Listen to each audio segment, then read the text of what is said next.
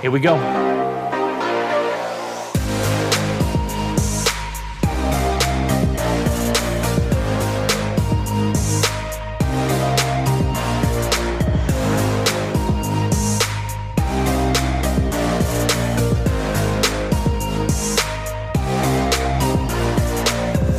Hey there, folks. This is your host, Cameron Ivy of Privacy Please, and thank you so much for tuning in each and every week. If this is your first time, welcome to the show.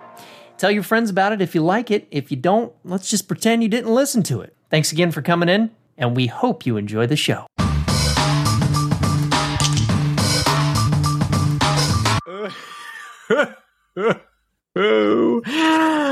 oh man. Alrighty then, ladies and gentlemen, welcome back to another episode of Privacy Please.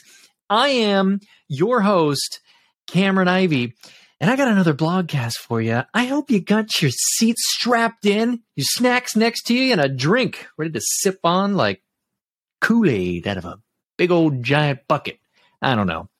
Here we go. Borderless data. Big tech chooses sides and privacy's slippery slope. Mm-mm-mm-mm-mm. Dinner time. Let's dive in.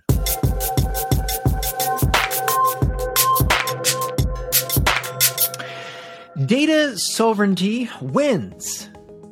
But whose? The New York Times reports that the era of borderless data is ending, pointing to more than 50 countries that are accelerating efforts to control the digital information produced by their citizens, government agencies, and corporations. It traces the shift back to Snowden, but quotes privacy activist Max Schrems as warning that efforts by governments to regulate differently has made data a global issue. Now, ladies and gentlemen, this article is brought to you by The Markup and the author, Jeremy Wagstaff. Thanks, Jeremy. It's an awesome last name. Appreciate your help. So, further compounding the issue are regulatory differences even within a country.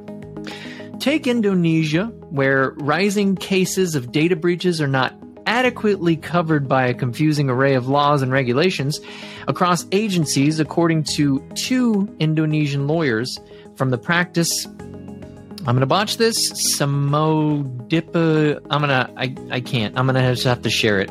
And Taher. In the U.S., the patchwork is at the state level. California parents could soon sue for social media addiction. According to the AP, whoa, that's huge. Let's go back real quick. That is huge. And I can see that happening. It is it is an epidemic right now. It is bad. If you've seen the younger generation, it is bad. I have a 4-year-old and it's uh, you know, videos and things like that. Anyways, according to the AP, while a state law in Florida seeking to bar social media companies from deplatforming political candidates has been making its way through the courts. According to Recode, Google is facing antitrust and other lawsuits in 49 states as well as in Puerto Rico, DC, and Guam. That's that's pretty big. So, whose side is big tech on anyway? That's a good question, right? The war in Ukraine has teased out some awkward questions about whose interest big tech should champion. It may have seemed to be an easy choice when Google's YouTube removed more than 9,000 channels relating to the war, but some have complained about the lack of transparency over exactly which channels and why they were chosen. At least one user reporter they found their videos documenting atrocities deleted and their channel suspended for three months. At the same time, Facebook, YouTube, Twitter, and TikTok have been asked by four congressional Democrats to archive war crime evidence. Now, Twitter has decreed that it will hide tweets that share false info during a crisis. These initiatives, argue Samir Patel and Vivek Mehra of Indian think tank Observer Research Foundation, are part of the natural alignment between a big tech company and its American, Western, or Chinese roots, he said, where double standards challenge national sovereignty. For every successful attempt to punish companies for their behavior in other jurisdictions, many more efforts are frustrated. As Wired discovered when it looked at the European Union, uh, the General Data Protection Regulation, four years after it came into force. And that, that also is another link where it talks about how GDPR is failing. So, these are all very, very big things, all a lot of stuff all at once but very intriguing. Let's move on. The slippery slope may not be where you think it is. So, this is in contrast to jurisdictions outside the West, where big tech often seems happy enough to roll over, right? Like a big old chunky dog that you just fed too much and they're just, you know, poking the. Anyways, a post on the blog of Hoody a yet to be launched service that promises to offer far more privacy than virtual private networks, more commonly known as VPNs. Listed all the confirmed times when big tech engaged in censorship at the request of foreign governments. It appears to still be happening. Shocker. The Citizen Lab found that Microsoft was apparently censoring searches for political, politically sensitive Chinese personalities, even in the United States. Microsoft blamed that on a technical error, it said, and it had been fixed. Exploring the nuances of this spectrum is an Indian startup called Koo, K O O, a multilingual micro blogging site that now offers self verification. The idea is to allow individuals to verify their identities by matching the account with the government's biometric identity card, theoretically reducing, and I quote, unwarranted behavior. As a user, the identity is visible and confirmed, but the piece that also reports concerns among researchers is that it's a slippery slope toward reducing free speech.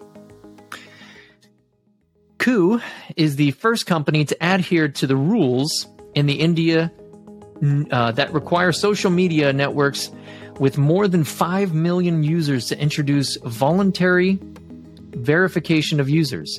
India has been accused of increasingly using technology to curtail human rights and stifle freedom of expression online.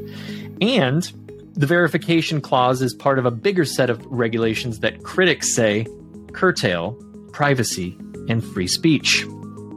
Whoa. So that's that's a lot of different things all in one wrapped up. Um, but there's a lot that we can dig into here. Ladies and gentlemen, that that is really the end of the article. I think that going back, I want to dive further into each of these sections um, and talk a little bit further, maybe even bring on an expert. But that is some fascinating stuff that's going on. And it's kind of in line with some of the things that Salty Soothsayer was uh, predicting when it comes to children and privacy. And uh, that was a big one. But, anyways, ladies and gentlemen, thank you so much for tuning in. Privacy, please. We appreciate the support. If you want to actually show us more support, please look at the links in our bios and please show us support if you have it to help us continue making shows each and every week. We really appreciate it. Spread the word. It'll help uh, reach other viewers and more and more people as we continue this down. So, next week we should have a very special episode for you. So, please stay tuned. And uh, again, thanks so much for your support. We love you. We'll see you guys next week. Cameron Ivy, over and out. See you.